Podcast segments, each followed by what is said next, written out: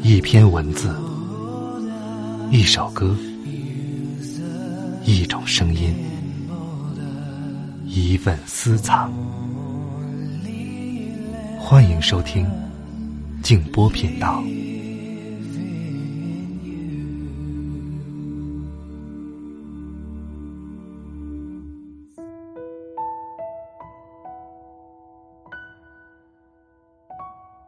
我把我的整个灵魂都给了你，连同他的怪癖、耍小脾气、忽明忽暗、一千八百种坏毛病。他真讨厌，可只有一点好，爱你。晚上好，朋友们，我是静波，欢迎来到静波频道。刚才这段话出自王小波。今天要给大家讲一个真实的故事。一位九十六岁的老人画了一本关于妻子故事的书，感动了亿万网友。大家纷纷感叹说：“这才是爱情最美的样子。”如果你喜欢本期节目，请转发给更多的朋友。在上海自然博物馆门口，总会出现一位九十六岁的老爷子。他不进馆，只是沿着门口走上一圈，时不时的摸摸墙壁，等走不动了，就坐在台阶上发呆。没人知道他每次都来干什么，也没人知道他坐着的台阶其实是他那去世多年的妻子为了拉扯五个孩子一包一包抬过的水泥。他不干什么，他只是。想他了。他叫饶平如，一位出身黄埔军校、差点丢了性命的抗日老兵，后来做了上海出版社的编辑。九十六岁的他，现在又多了一个新的身份——网红。老爷子自己也没有想到，爆红网络竟然是因为他寥寥数笔。画的几张和妻子有关的往事，这些毫无技巧、画工可言的毛笔画，被媒体报道后，收获了几十万人的关注。而老爷子自学画的手稿出版成了画册，豆瓣评分高达九点零分，被评为中国最美的书。在接受采访的时候，老爷子一页一页的翻着画册，乐呵呵的说。我画的，是我俩的故事。那是一九四六年的夏天，饶平如从部队请假回江西老家。有一天，他去拜访伯父，在一扇打开的窗户前，一抬头就看到一个好看的女孩正对着镜子抹口红。那个女孩就是美棠，后来成了他的妻子。那一年，他二十四岁，他二十二岁。这一幕的怦然心动，在往后的漫长岁月里都不曾消减。结婚后，两个人就住在由亭子改成的房子里，四面都是窗户，风一吹，门板就呼呼的响。两人躺着看着月亮，说说话。美棠爱唱歌，报纸卷一下就是话筒，平如就在旁边吹着口琴为他伴奏。他说：“这叫妇唱夫随。”后来在舅舅的引荐下，姚平如去了上海的大医院做会计，还兼职做出版社编辑，一个月有二百四十元的收入。一九五七年。因为历史原因，他离开了家。家里的顶梁柱走了，曾经喜欢跳舞唱歌的美棠去工厂里当了女工，也咬着牙背起二十斤一袋的水泥，一趟又一趟，被压得根本直不起腰来。日子实在过不下去的时候，美棠就当掉自己的首饰和衣物。除了爱和责任，不知道还有什么力量能让一位大小姐在艰难的生活面前，没有喊过一句苦。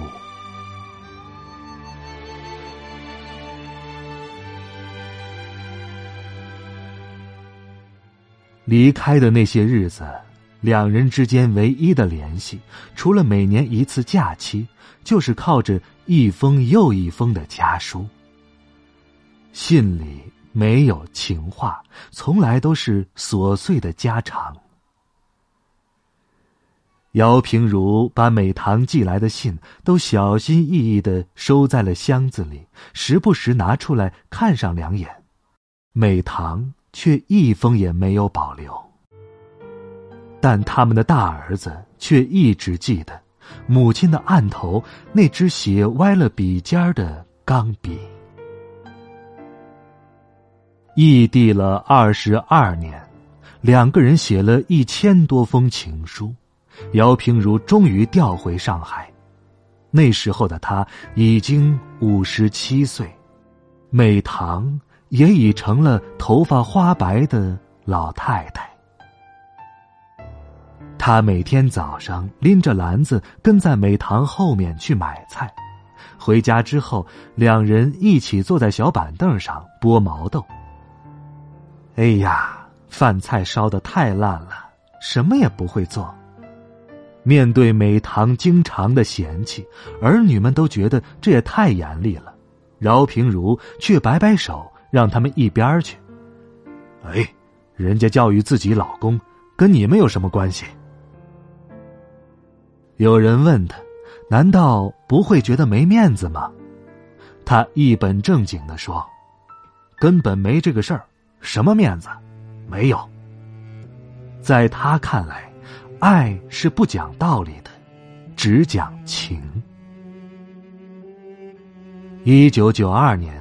美棠被查出得了糖尿病和尿毒症，他研究资料，亲手画了一张大表格，上面记满了每种食物的含糖量。他还跟护士学习腹膜透析，一天四次，每次要三到四个小时。他每天天不亮就要起床，消毒、插管、引流。忙完了，累坏的老爷子坐在美棠身边嘟囔着：“医生说，有病人靠做腹膜透析活了二十多年，我觉得我的美棠也可以。”可美棠的病情一天比一天严重。二零零八年，距离两人结婚六十年还有不到五个月的时间。美堂留下最后一滴眼泪，就永远的离开了。他剪下他的一缕头发，用红绳扎着，小心翼翼的放在手心里。美棠去世后的半年里，饶平如很长时间都不愿意开口说话。一次偶然的机会。他想到，死亡是一件没有办法的事儿，但是画下他心中所爱的人就可以存在。饶平如想到自己小时候喜欢看丰子恺的画集，于是他买了一堆回来，照着临摹创作。他戴着老花镜，趴在书桌上，一幅巴掌大的画要画上三四天的时间才能完成。他画下了记忆当中美堂卷着报纸唱歌的美好样子，他画两人约会时最喜欢去的公园坐过的长椅。他还画下几十年来两人之间唯一的一次小争吵，还有当年两百来号人见证过的婚礼现场，两个人的背影。像是在承受着岁月的凝视。他还画下一家人其乐融融，却少了他的全家福。但美棠在他的心里，却从未离开过。他把两人当年的信件都仔细的贴了上去，他把那些画册取名为《我俩的故事》。孙女儿把这些画发在了网上，媒体记者看到了，很多网友也看到了。随后，这些手稿出版成了十八本画册，老爷子亲自写了腰封。关于过去那些画面。都在我的脑海中。明明画的都是平凡的小事儿，很多人却说自己被感动了，因为你在画里看到了最真挚的爱情。很多节目邀请饶平如上台，他一遍又一遍的讲着自己和美棠的故事。他说自己最大的梦想。就是回江西补办一次钻石婚礼，因为我答应过他。等那天真的来了，几个小时的高铁上，他却一言不发，手里一直紧紧攥着一张照片，那是出发前特意去打印出来的美棠的照片。也许。是这个场景在脑海里已经上演过千遍万遍，跟拍的媒体有些失望，说老爷子看起来很淡定，并没有过分的激动，只是把美棠的照片紧紧的放在胸前。第二天，他们又跟着老爷子回到六十年前，他和美棠相识和订婚的地方。多番打听，却发现当年的房子已经拆光了。老爷子的脸上有着难掩的落寞。拆光了，那我就在门口站站吧。随行同伴忽然发现了，老爷子站着那堵墙的后面有一棵繁茂的柚子树。饶平如一边走向他，一边碎碎念着：“是的，是的，当时后院有一棵柚子树，美棠常常倚着拍照的。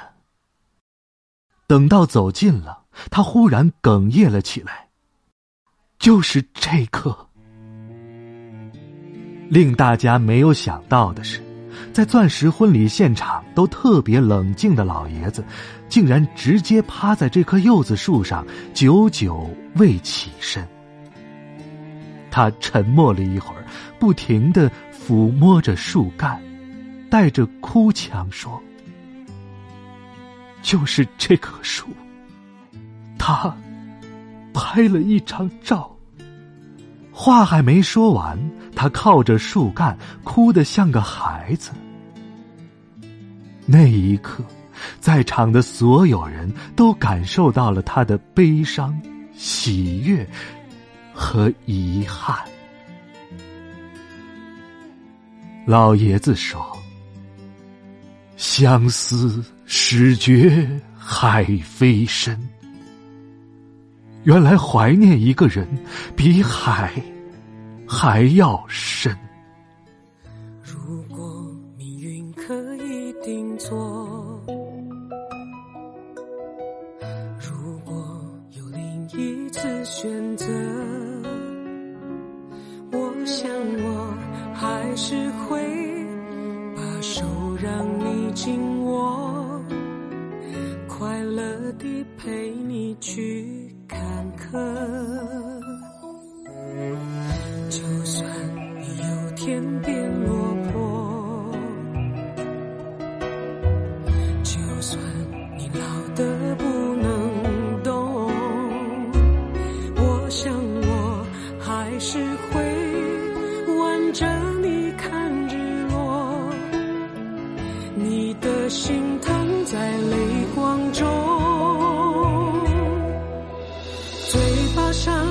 只嫌麻烦，眼神中关怀那么满，没说爱，却早已认定一辈子的伴。在人前从来不浪漫，在心中却总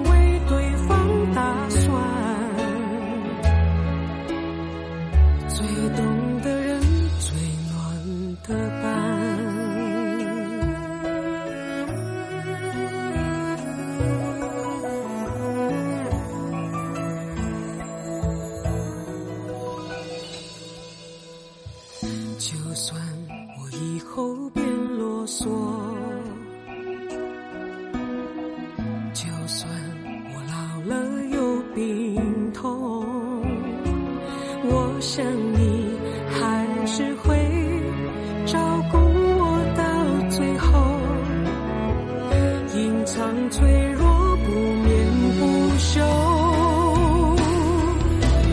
嘴巴上彼此嫌麻烦，眼神中关怀那么满，没说爱，却早已认定一辈子的伴，在人前从来不浪漫，在心中却总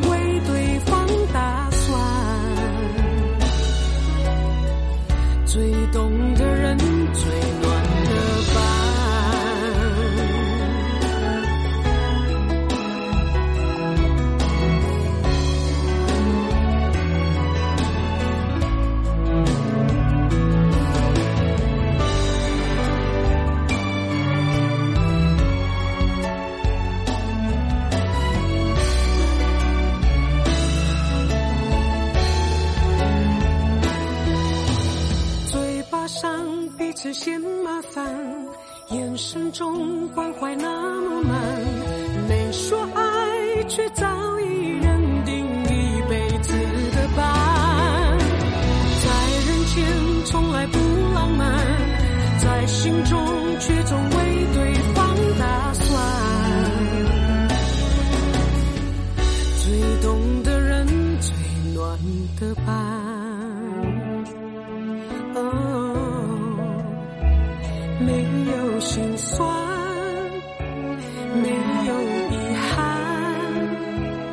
什么是陪伴？